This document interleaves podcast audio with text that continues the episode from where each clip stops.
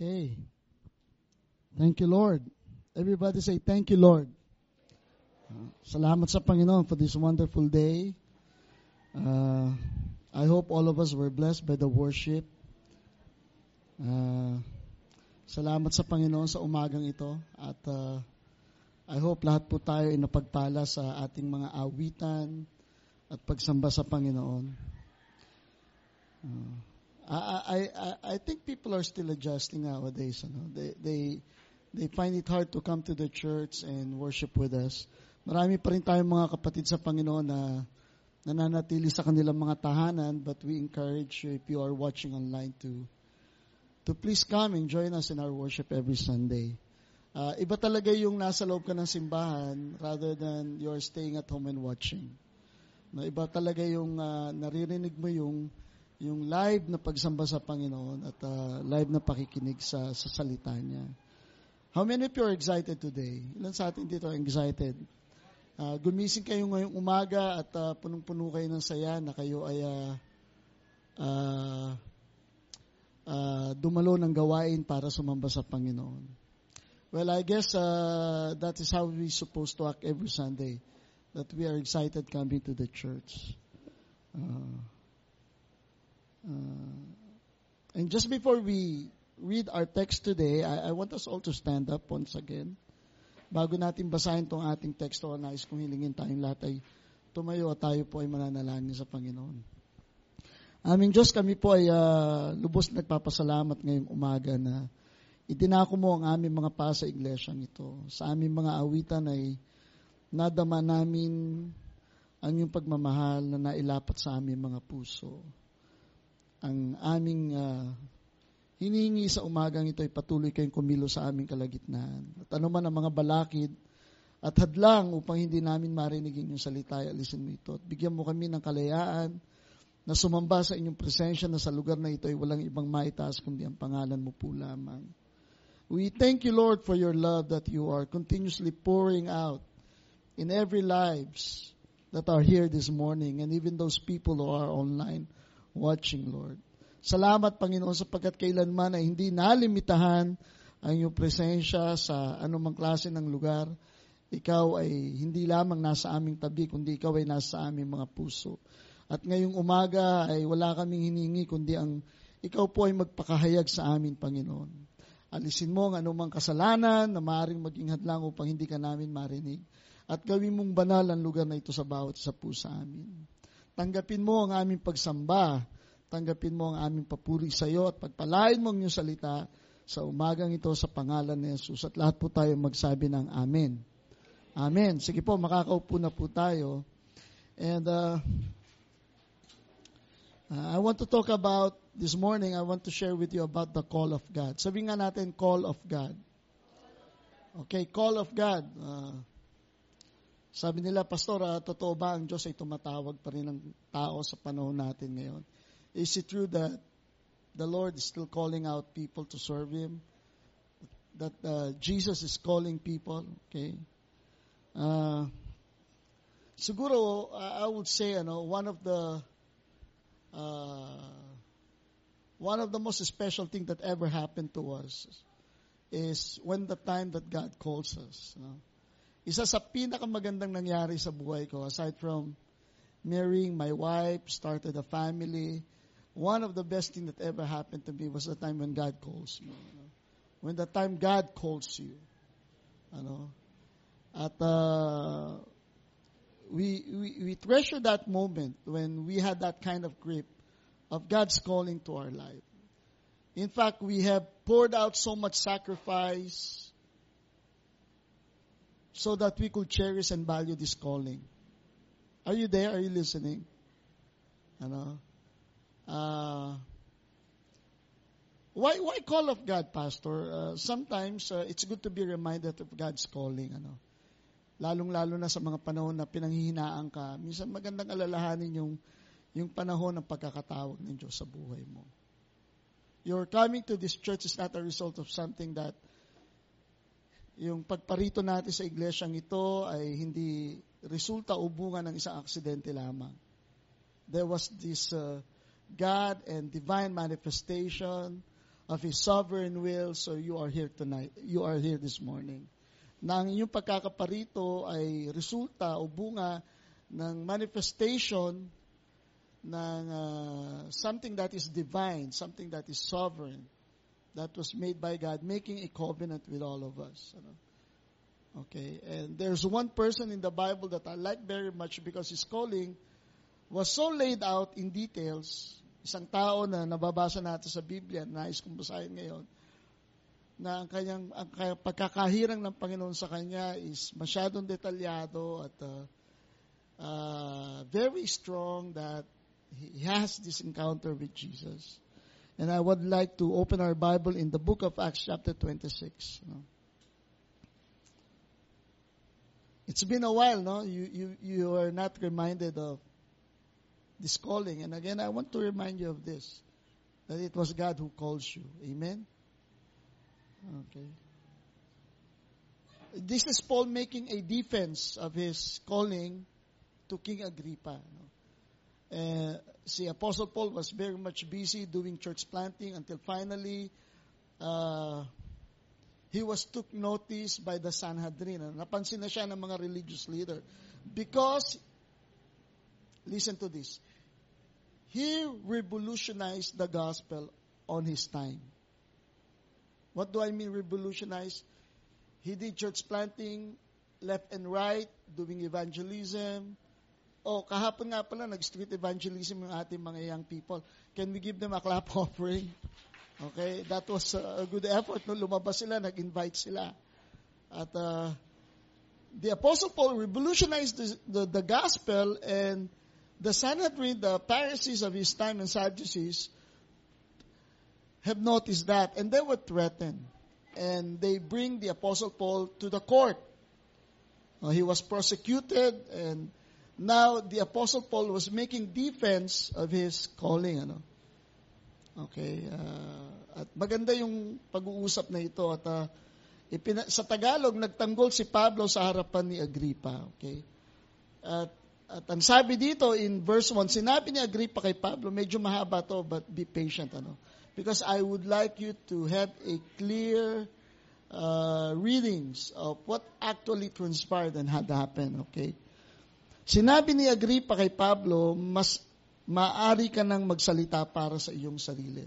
So Paul, you can make a defense of yourself. And then Paul motioned his hand and started his defense. At ang sabi niya dito, iniunat ni Pablo ang kanyang kamay at nagsalita bilang pagtatanggol sa sarili. Haring Agripa, itinuturing kong mapalad ako at sa harapan ninyo ako magtatanggol ng aking sarili laban sa lahat ng mga paratang ng mga Hudyo sapagkat lubos ninyong nababatid ang mga kaugalian at pagtatalo ng mga Hudyo, kaya tinihiling ko pong pagtyagaan ninyo akong pakinggan. Alam ng lahat ng Hudyo kung paano ako namuhay mula sa aking kamusmusan, sa aking sariling bayan at sa Jerusalem. His life before Christianity was, he was uh, a very religious person, following a strict observance of the Judaism law. Matagal na nilang alam at sila na ang makapagpapatotoo kung kanilang, kanilang gugustuhin na ako'y namuhay bilang kaanib ng pinakamalapit na sekta ng aming reliyon, ang sekta ng mga pariseo. At ngayon nililitis ako dahil sa aking pag-asa, sa pangako ng Diyos sa aming mga ninuno. Ang pangako rin yan ang inaasahan ng aming labindalawang lipi, kaya't sila'y taimtim na sumasamba sa Diyos gabit araw at dahil sa pag-asa rin ito, Haring Agripa, ako'y pinaparangalan, pinaparatangan ng mga Hudyo. Bakit hindi mapaniwalaan ng mga naririto na maaring muling buhayin ng Diyos ang mga patay?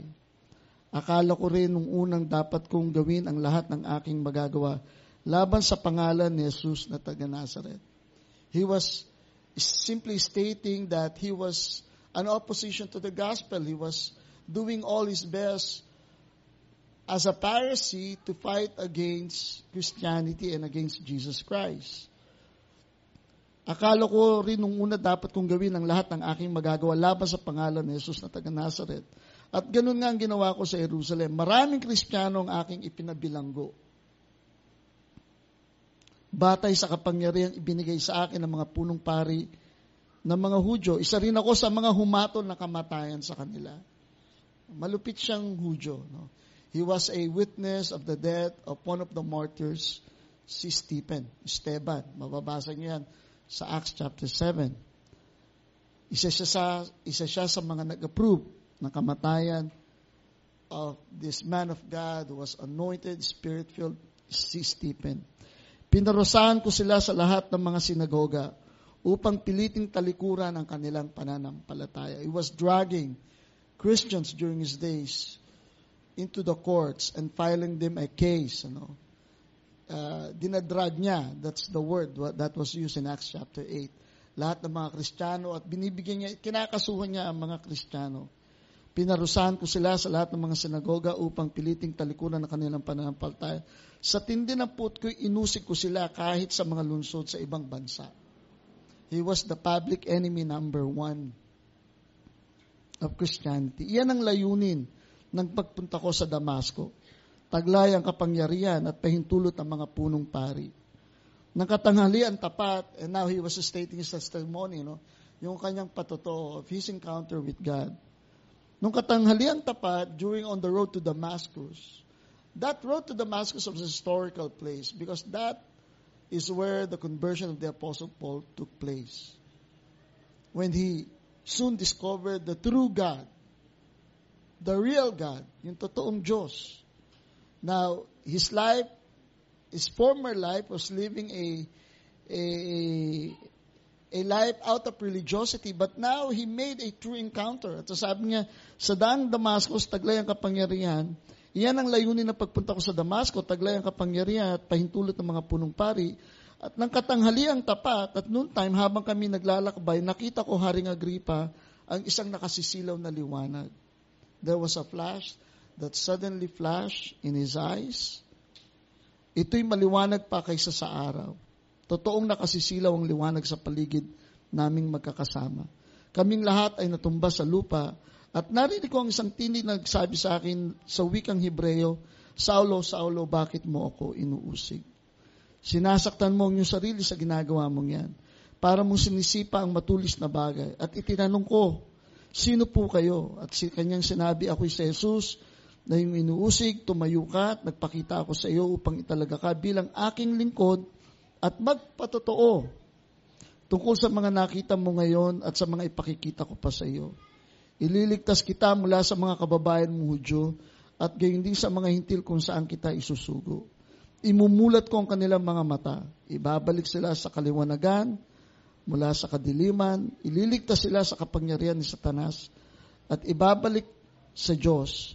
At sa pamamagitan ng pananampalataya nila sa akin, sila patatawarin sa kanilang mga kasalanan at mabibigyan ng lugar kasama ng mga taong ginawang banal ng Diyos. Now, that was his defense. He was sharing what had happened to his life, kung paano niya nakilala ang Panginoon.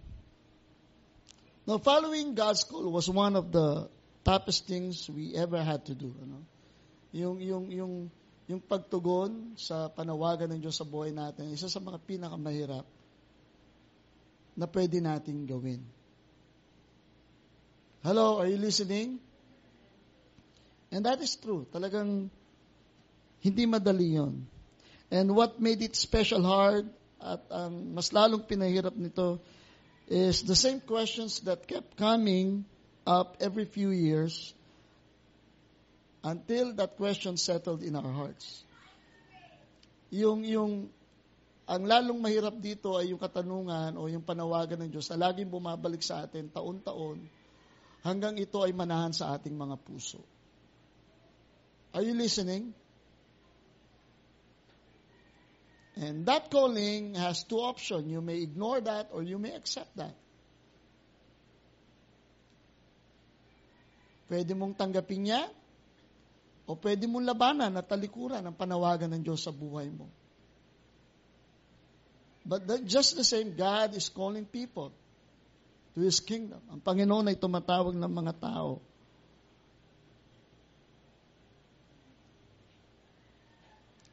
during my college days, I, I sent God is calling me to work in a to work as in a full-time ministry. You know. In fact, I, I haven't reached my college days. First year lang, tapos tumigil na ako because the, the calling of God was so strong in my life that I have to stop studying a secular course. Huwag niyong gayahin niya kung di sinasabi ng Diyos sa inyo yan. Kasi ako, ang encouragement ko ngayon sa church, talagang magtapos kayo ng pag-aaral. But during my days, walang nagbabalanse kasi. Are you listening? My, my senior pastor is very much spiritual. Lagi na lang darating si Lord. Kaya hindi ka na makapagplano kasi bukas dahil talagang ngayon, apat na ang anak ko, malalaki na, hindi pa rin dumarating si Lord. So talagang ang na isuko yung mga pangarap ng mga panahon na yon. At hindi ko ginagawa encouragement sa inyo, darating na si Lord. No? There's some sort of percentage of exploitation on that statement. I'm sorry to say that. You know? But I have great respect to my leaders. It's just so, they were so dedicated na nakalimutan nila na nasa mundo pa sila. So, you are blessed if you are attending Lighthouse because this is a very balanced church, I tell you. Sabihin ko sa inyo, napakapalad nyo na nandito kayo. Our bishop is also working, no? Hindi lang nagtatrabaho sa iglesia, nagtatrabaho din sa sa secular, no? But I, just cannot resist that calling. I have to stop studying and enter the Bible school. So I went to my pastor. I said, Pastor, uh, papasok na ako sa Bible school. Ah, okay. Sabi niya. At uh, ako ay nag-enroll. Binigyan ako na, kasi I have to say that, I need a pastor's recommendation. So, ako ay nag-aral and uh, I sense God calling to be in the full-time ministry. I graduated and after graduation, I, I, I pastor several churches in Sukat, Paranaque. Nag-pioneer kami dyan nung araw. Nag-ministry uh, din ako sa Fortune uh, sa Marikina. Uh, hanggang sa humawak ako ng, ng formal church. And I think that was enough. Pero hindi pa it, it's not case closed. When Sister Tess and I got married and we got our first child after three months, you know, narinig ko ang tawag ng Panginoon, but it got confusing, you know. Naguguluhan ako. I, I heard the call of God, but now I had new responsibilities. Meron ako mga bagong responsibilidad and new opportunities to make money abroad. No? Na ako ay uh, na ako ay may bagong uh, responsibilidad at oportunidad na magtrabaho. Oh, I tell you, I love my job abroad. Ay, sasabihin ko sa inyo, kaya kong labanan ng pasarapan ng buhay ang kapitan ng barko. Sapagkat I work in the entertainment department. I always tell this testimony kasi kami ang pinakamasarap ang buhay sa barko. Kaya sabi ng mga kasamahan ko, lumalabas kami ng barko, pag dikit ng barko sa, sa puerto, halimbawa, ang puerto ay, kasi cruise line, hindi naman ako cargo, tanker. Ang mga pinupunta namin, mga tourist spot eh. Magaganda pa sa Boracay eh. Grand Cayman Island, St. Martin, St. Thomas Virgin Island, Aruba, Cozumel, Mexico, yung mga ganon. Honolulu, Hawaii, San Francisco. Pagdikit na pagdikit ng barko, mag-announce na ang kapitan. Oh, so the, the, the gangway is now open, you can take your liberty. Oh. Kami ang unang-unang bumababa. At pagbaba ko, nakikita ko yung mga kapwa ko Pilipino, nagpipintura sa, alam mo yung barko, laki-laki nun? Eto, napasimple. Kaya nung, nag, nung nagpintura ako ng church, sandali lang kasi ang iniisip ko, ang hirap nung, kasi ang barko kailangan laging pipinturahan kasi yung hangin maalat, kakalawangin siya. Every day ako nagpipintura yung mga Pilipino. Ako bumababa, nakikita ko sila. At sabi ng mga kasama ko, ito sinil, parang nagkukrus lang eh. Parang hindi naman nagtatrabaho. Lalo na nung nagdak yung barko dito sa Manila, Asian Cruise. Brunei, Malaysia, Indonesia, lahat dito sa Thailand, yun ang inikutan. Dumaong dyan sa Pier 1, no? Dumating ang asawa ko, dumating si Sister Tess, mga anak ko. Awang-awa ako sa, pinag, malupit, ang, malupit yung amo ng hapon. hapon. Sabi mo dyan yung pamilya ng mga crew member, pinagpipintura pa rin nila nakaabang yung asawa ng mga anak. Dati, dati, nakita nila tuloy yung hirap ng asawa nila. Pero ako, bumababa ako. Andun na kami sa luneta, namamasyal na kami.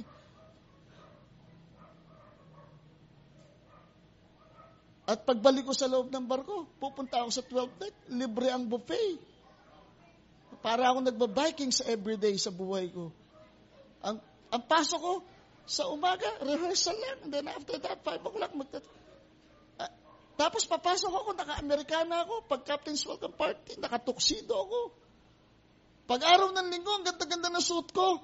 Pero ang punta ko hindi sa church, ang punta ko sa Grand Hall.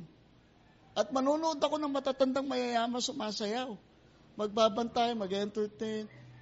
And in human standpoint, it was a very good job. Mag-aantay ka ng end of month at tatanggap ka ng sweldo sa libon dolyar.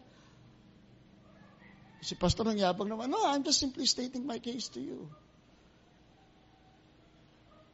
And it got confusing the time. And I had to go back to God and pray about it all over again. What to do, it was a struggle. How about you? How do you know that you are called by God? How do you know if you've been called by God? Now, call of God sounds very exciting, yes? But there is an element of sacrifice in order to value that call.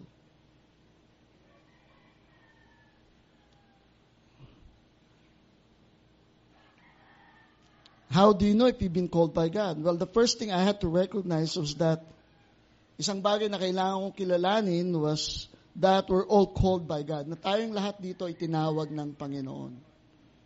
Otherwise, you will not be here if you are not called by God. And Paul writes encouraging everyone. Si Pablo ay sumulat na encourage ang lahat, na in-encourage ang lahat. Ang sabi niya in Ephesians chapter 4 verse 1, I urge you to live a life worthy of the calling you have received. Ipinamamanhi ko at ipinakikiusap ko sa inyo na mamuhay kayo ng nararapat ayon sa pagkakatawag ng Diyos sa inyo.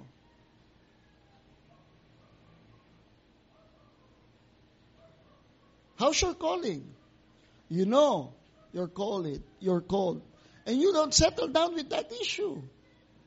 What are you doing with that calling? We are all called by God. Tayong lahat ay tinawag ng Panginoon. And we could run, but we could not hide. We couldn't hide from that call. Lahat tayo ay tinawag ng Panginoon. Pwede nating takbuhan ang tawag na yan, pero hindi natin kayang magtago forever. Kaya minsan, yung mga tao ay uh, nagsasabing aalis sila, uh, at uh, bilang nakakaunawang uh, pinuno ng iglesia, eh, ko, but just the same, two or three years after that, you will come back.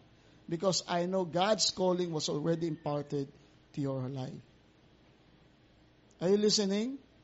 Darating ang panahon na hanapin mo yan. I've seen that.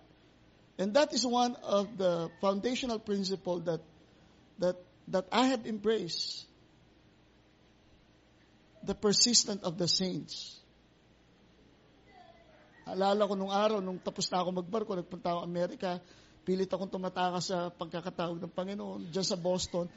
Ta- papasok ako sa, sa Wendy's ng 9 o'clock in the morning to 11 o'clock in the, uh, 9 o'clock in the morning to 1 o'clock in the afternoon, ano? Magkakahero ako sa Wendy's, no? Sa Boston yun, no? $8.50 an hour. No? Magkakahero ko. Tapos wala rin naman akong gagawin sa bahay kasi yung mga kasama ko sa bahay, nagtatkabaho din sila. Lilipat ako sa Burger King ng 3 o'clock in the afternoon. Hanggang ano na yon? Hanggang 10 o'clock na yon. Kasi nasasayangan ako sa oras. Ayoko naman sa bahay, manonood lang ng TV, wala rin akong kasama. So inuubos ko yung oras ko doon. Lalabas ako sa trabaho, alas 11 ng gabi, naglalakad ako, ang lamig ng lugar. Tapos, ang lalakarin ko mula dito hanggang bayanan. Naglalakad lang ako, hindi ako hindi ako hindi ako sumasakay. Gusto ko lang maglakad kasi malamig naman yung lugar. Tsaka tahi, walang tao, parang kala mo laging dumating na ang Panginoon. Hindi naman masaya sa Amerika. Kala nyo mo masaya. Pagkita lang ng pera, so naglalakad ako, nakikita ko yung mga store, Chinese restaurant, sarado na lahat. Sabi ko, ito ba talaga yung buhay na gusto ko? Sabi ko sa sarili ko. Nag-apply ako sa isang hotel, tanggap agad ako. Kasi yung, yung dining supervisor, isang Grego, at ang sabi ko, I've been to Greece, oh, sa Santorini Island, yung inyong ano, ay, ay, ay, hinaragad ako. Hinaraw ko, sabi ko, ano ba to? Gagawin ko na ba talaga to? Tatayo ako na. Tapos, sabi ng kaibigan ko, mag-apply ka sa US Navy. Apply ako sa US Navy. Apat na pinto, US Navy, US Army, US Air Force, US Marine. Pasok ako sa US Navy kasi yun ang pangarap ko, laki ulongga po ako eh. Exam ako, hindi naman madali, hindi naman mahirap, naipasa ko naman. Tapos sabi ko, ano ba talaga? Gusto ko bang maglingkod sa Panginoon? At parang lobong-lobo ako nung panahon na yon sa stress hanggang sa... And I have to go back to God and ask for for His direction. At uh, kausap ko pa yung chewing kong Amerikano. Sabi niya, si Raulo ka, pag umuwi ka pa ng Pilipinas, andyan ka na. It's a, yes, yes, uncle. Ganun lang ako ng ganun. Pero ang totoo nun, the calling is burning in my heart. I have to go back. In a matter of six months, naka, nakaipon ako ng almost one million. Umuwi ako ng Sambales, pinatayo ko yung bahay namin. Naubos yung pera, parang gusto ko uling bumalik. Pagbalik ko, iba naman ang pinasok ko, nag-caregiver naman ako. Sabi ko, parang ganito rin yun. Umalis na ako ng pagbabarko, para na naman ako magtatrabaho. So nag-alaga ako ng matanda. Eh, ang sweldo, $100 a day. Kasama ko yung matanda. Sinirang ko pa ng gaspal kasi naawa ako. Bumalik uling-kuling ko.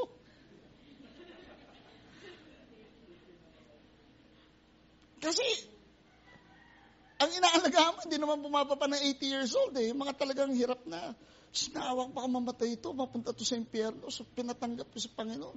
Kaya lang, nung inintroduce ko yung Bible, parang napos, ah, ayaw niya yung pala, atheist. Sabi nung kaibigan kong pastor, hindi ka para dyan, uh, susunduin kita dyan, eh layo niyan. San Diego, mula sa, parang mula dito hanggang Pampanga. Talagang pinadala yun ng Panginoon. Kinuha ako at uh, sumakay ako sa kaya. Sabi niya, hindi, sabi nung, magpapadala kayong panibagong caregiver, kailangan ko itong caregiver mo na ito. Uh, uwi ako doon. Sinama ako mag-Bible study sa mga nursing home. Nagsimula uli ako. No? Nagsimula. Sabi niya, Pastor Neil, hindi yan ang ano, kinakilala kita, Pastor. Alam ko, may tawag sa Panginoon. At nag-start ako mag-Bible study sa nursing home. At nagpa, nag-share ako, nangangaral akong ganito. Ang mga, pa, mga ang crowd ko, mga nakaupo sa wheelchair, nakaganon. Amen. O, nag-share. Ano, nag-start ako doon hanggang sa, na-inspire ulit ako. Na-inspire ulit ako mag, mag-serve kay Lord. At uh, unti-unti ay uh, I, I realize this is not my world. I have a different world. And that world is the world of serving our God. We are all called by God. There's no second-class believers. Kaya pag ako ang kasama ninyo, kahit ikakarang-karang ko kayo, ayoko kayo gawing alalay. Hindi ako ganon kagaya ng ibang pastor na gagawing alalay. Gusto ko i-connect ka sa eternal destiny mo. Pag ako nagsalita, magsasalita ka rin. Kasi ako, pakiramdam ko noon, kinakarang ako, gagawin akong driver. Hindi ako binibigyan ng pagkakataon. Paano ko madidevelop yung calling ko? Kaya tayo, pag tayo nag-mission, pagsasalitain ko kayo, tatayo kayo. Now, that way, I, I can only see talaga kung sino ang tinawag at hindi tinawag. Now, beyond that, I had the example of God calling people in Scripture. There are a lot of people that God called in the Scripture. When God calls Abraham, one thing I like about the calling of Abraham, when God calls when God calls Abraham, hindi siya tinawag na hoy. He was called by his name. Sabi, Abraham, Abraham. When God calls you, He calls you by your name. Very personal ang calling na yan. This is the, the conversation between Paul and Jesus. Yung pag-uusap sa pagitan ni Pablo at ng Panginoon as recounted in the book of Acts was especially helpful. Paul shares the story with King Agrippa. He says, Jesus told me this. Sinabi ito ng Panginoon sa akin. Kaya minsan, sino tumawag sa iyo? Ang Panginoon. Nagpapastor kasi yung tumawag sa ang Panginoon. It sounds spiritual, but that is true. And unbelievers cannot understand that. At ang sabi niya kay Haring Agrippa, Jesus told me this. I have appeared to you ako ay nagpakita sa iyo, sabi ng Panginoon, to appoint you a servant and as a witness of what you have seen of me and what I will show you. It was a simple sentence. Ito ay simpleng pangungusap, but it has a lot to teach us about the calling of God. Specifically, we can see several aspects of a call that apply to us. Number one, six signs to know you are called by God. Number one, listen, this is very important, revelation. Sino na lang ba ang mga tao ngayon nagkakaroon ng kapahayagan sa Panginoon? Sino na lang ba sa mga tao ngayon nagkakaroon ng personal encounter sa Panginoon? Now, if you are called by God and you're saying you are called by God, then I guess and I assume you have a revelation coming from God. How do I know that? Ang sabi ni Paul, Jesus said to me, I have appeared to you. Nagpakita ako sa iyo. The principle of revelation is that Jesus has made himself known to you. Pwedeng salansangin niya ng magulang mo, pwedeng salansangin niya ng kaibigan mo, at salansangin niya ng Diablo, hindi ka tinawag. Pero alam mo ang kapahayagan ng Panginoon sa iyo. When God revealed Himself to you. Have you had a revelation? Nagkaroon ka ba ng kapahayagan? Has Jesus made Himself known to you? Nagpakahayag ba ang Panginoon sa iyo? Think back of the first time you ever came. Isipin mo yung unang panahon that you ever came to experience and encounter the person of Jesus. Now, Jesus appeared to Paul in Damascus. Ang Panginoong Isus ay nagpakita kay Pablo in a dramatic fashion. To others of us, he reveals himself in a more subtle way. When we say subtle way, it was precise, but it's difficult to analyze, understand, explain, or even describe. Pero alam mo, you are precise that you know that you are called by God. Kasi susubukin niya sa panahon na nahihirapan ka, nagugutom ka. After, after my cruise line career, After my American career, umuwi ako ng Pilipinas. To tell you honestly, nagsimula ako magpioneer ng church. Tumira ako sa maliit na simbahan na pinag-aawayan ng leaders, iniwanan. Almost a dead church. That's where I started after that. Natutulog kami mag-asawa sa pulpito. Etong aligi na yan, daanan na yan ng mga jeep. Kaya minsan bagong taon, may nagpaputok dyan, natutulog kami. Talagang bingi ako eh. That's how we started our life after that. At minsan mapapatanong ka talaga pag tinawag mo ako, Panginoon. Nagsisimula mag-aral si Jay sa grade 1. Si Dave. At unti-unti, itinindig kami ng Panginoon. And I have leaders that are not supportive. Excuse me. Alam nyo gano'ng kasakit yan, yung magpapastor ka, ang hirap na magpastor, tapos meron ka pa mga leader na hindi ka pa susuportahan. At wala kang makakapitan, kundi yung panawagan. Minsan kumakain kami ni Sister Tessa, kasi ngayon nakakain na namin lahat, ano? Pag, well, glory to God, ano? Kumain kami sa, nagpunta kami ng Boracay, kumain kami sa Henan, Vikings. Tapos sabi ni Sister Tess, Naalala mo nung paano nasa Jesus Cares time tayo? Malami naman na akong pinagdaanan, pero sa Jesus Cares, eh, okay-okay pa nga yun, pero mahirap na rin yun. Alala mo nung kundi ang ulam natin, giniling na pechay, ay giniling na ano, na babo, karne ng baboy, tas pechay. Laging ganun lang ang ulam namin. Tapos iced tea na, ano, at uh, muli, tinidiguli kami ng Panginoon unti-unti, nakabila ako ng motor, nalagyan ako ng sidecar. Noon, hatid-hatid ko si Jay, si Dave, si Tess, apat kami sa sakyan. No? Sabi ng barangay ta, oh, pastor, overloaded kayo. Sabi ko, talagang, we sustained that life. But, you know, the revelation was so clear to me that I'm called. And I have to fight for what I think is where God had put me. Ang bira. Ani pa to sasabihin ko, pinagmamadaling nyo na ako. Ang dami ko pang gusto sabihin. Woo! Tapi pressure ako. Okay.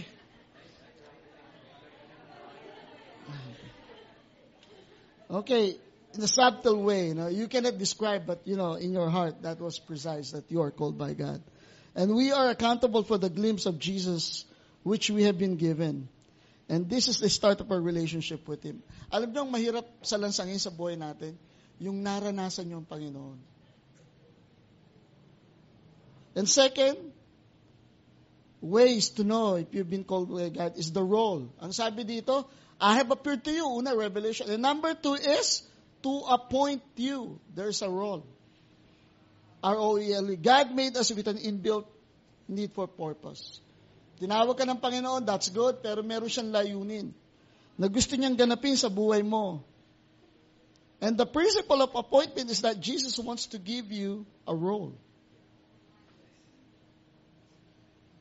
The Bible says that God is not willing that any should perish, and He has enlisted us to make sure that they don't. So when an army recruit enlists, he's given a rank and a role. Kapag ang isang sundalo ay inenlist at kinumission, siya ay binibigyan ng trabaho. When Jesus appears to us, nung nagpakita ang Panginoon sa atin, He not only does to save us, hindi lang tayo niligtas, but to save the world through us, ang iligtas ng sanlibutan sa pamamagitan natin. Sabi ng isang pastor by the name of Dwight Dale Moody, For years, Jesus has been leading me where I never could have gone myself. Sabi ni Dwight Dale Moody, one of the revivalists of his time in 18th century. Sa maraming taon, Jesus has been leading me where I never could have gone myself. Alam niyo isang bagay na I'm a very private person. Hindi ako masyadong lumalayo. Ayaw kong lumabas, madalaw pumunta ng Manila. Pero nakilala ko ang Panginoon, dinala niya ako sa Sambales, magpastor, dinala niya. Sabi ko, Lord, nung dali mo ako dito sa Bacor, dito na lang ako. Dito, ayaw ko nang umalis, Lord. Dito na napamahal na ang Bacor sa akin. Dito na ako, dito ko na ititindig yung mga pangarap ko para sa iyo at dito na ako mamamatay. At mahal na mahal ko na ang Bacor. Ang ayoko lang dito yung salitang talaba, di ba? Diyan sa pagbababa ka galing na Manila. Oh, sasabihin nung, nung konduktor, oh, yung mga talaba dyan. Tayuan yung mga talaba. Ko, ay, ayoko to. Oh, misa, sasakay ka dyan. Misa, sasakay ka sa Manila, di ba? Sakay ka pa, sasabihin nung konduktor, saan ka? Talaba? Talaba ka? Opo, talaba ko. Tapos, paglampas ng talaba, oh, mga nyog dyan, tayuan yung mga nyog, oh, di ba? Pero mahal ko ang Bacoor. Napamahal na ako sa Bacoor. Hindi ako taga rito. Pero mahal ko na itong lugar na to. Sabi ko, Lord, pagdating ko ng Bacoor, huwag mo na ako alisin dito, Lord. Pero parang hindi ata mangyayari. Hindi na mangyayari. Parang talagang life becomes a wonderful adventure when you follow the Lord. No, hindi ako malayas eh, pero dahil sa paglilingkod sa Panginoon, kung saan saan ako. Yung mga kaibigan ko, pastor, Google to, nakakarating ang Pugao, Benguet, kung saan saan. Pero magagawa ko yan sa Panginoon. Now, many of us never listen or responded to Jesus' appointment. No, marami sa atin, hindi tayo marunong makinig sa pagkakatalaga ng Panginoon sa atin.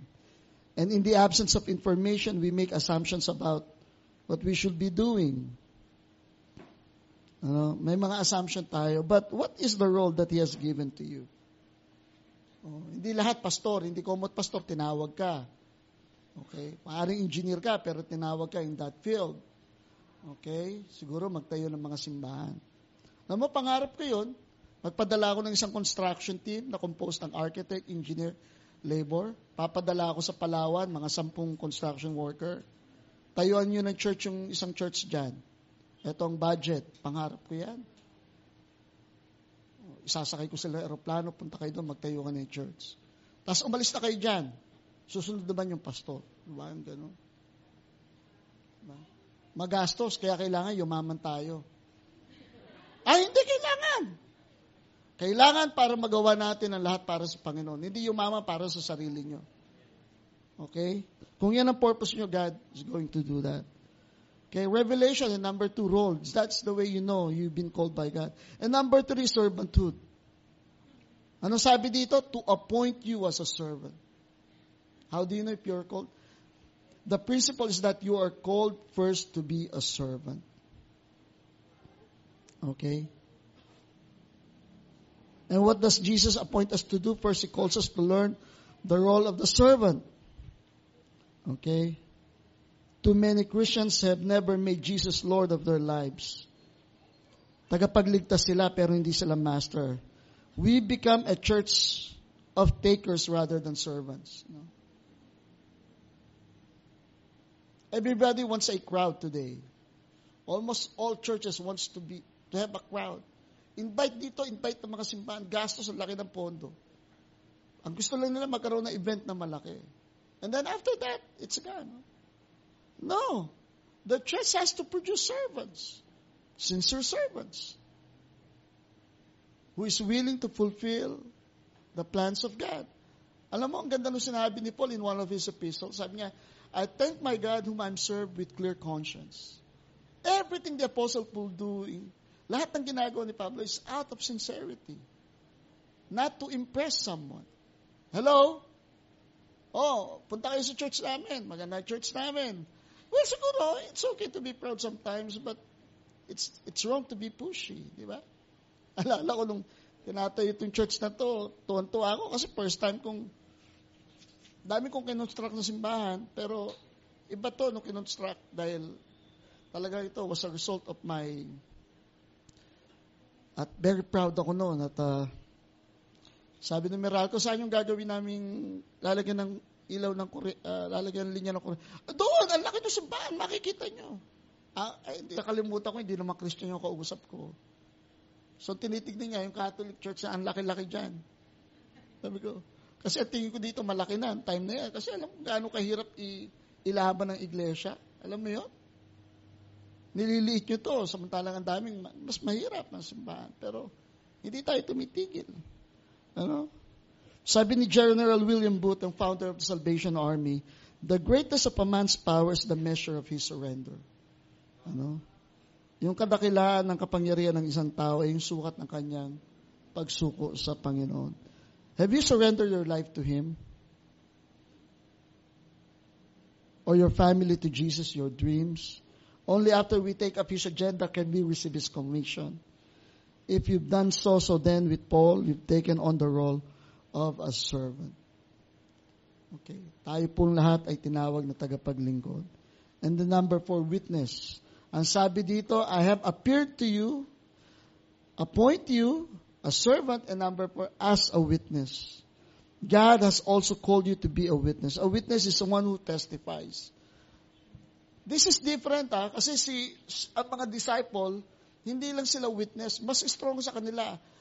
They were eyewitness kasi nakasama nila ang Panginoon. Sa court of ruling, iba yung eyewitness kasi nakita mo yung isang crime. Iba yung witness. Yung mga apostol Pablo, sila apostol, sila Peter, they can follow Jesus even in the place of crucifixion because they have sinned, no? Kung ano ang lalim ng conviction, yun din yung lalim ng paglilingkod. Nasaksiyan nila lahat ng himala.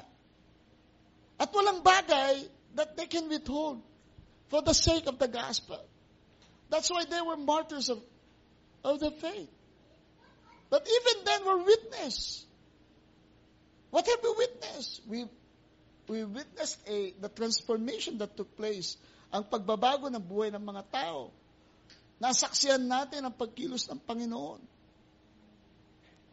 At walang pwedeng sino magsabi. Sabi sa akin nung araw, magpapastor ka, walang mangyayari. Hindi mo alam. Hindi mo alam ang sinasabi mo. Are you listening?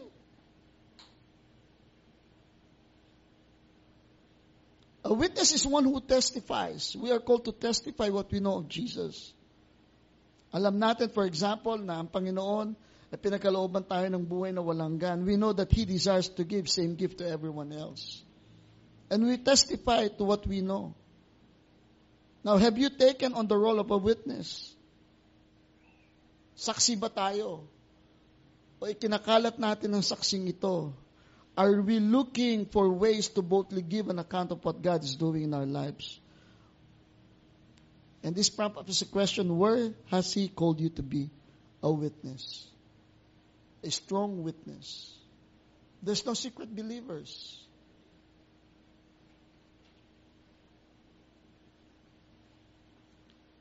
Number five, observation. A witness what you have seen of me. Okay.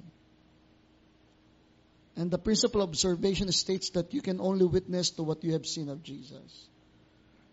Magiging saksi ka lang kung talagang nakita mo ang Panginoon. Well, a lot of Christians hide behind the excuse. Nagtatago sila sa mga excuse that my faith is a personal thing.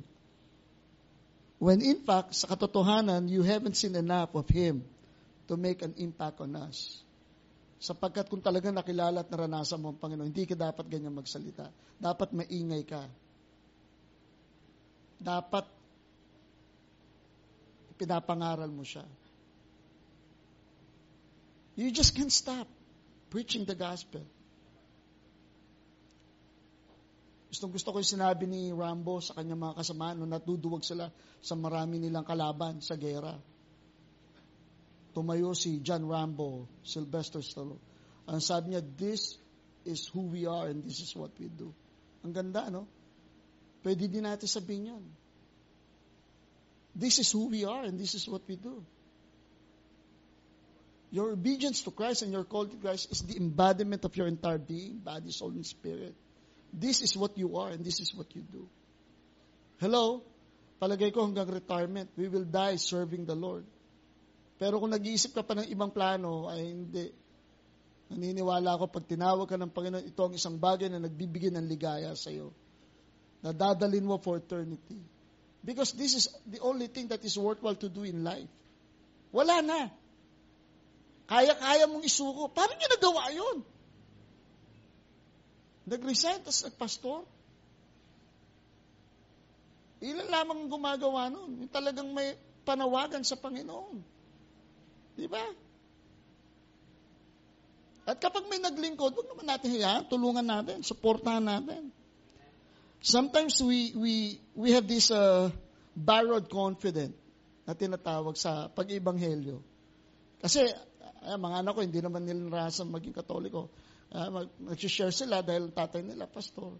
I call that sometimes a borrowed confidence. Pero iba yung impact na na-witness mo at na-obserbahan mo talaga. Hello? Naalala ko nung time nung when I was still pastor in Jesus, Christ Sports ko, nakikita ko si Jay na, kasi eto lang yung church, andyan lang yung school, no?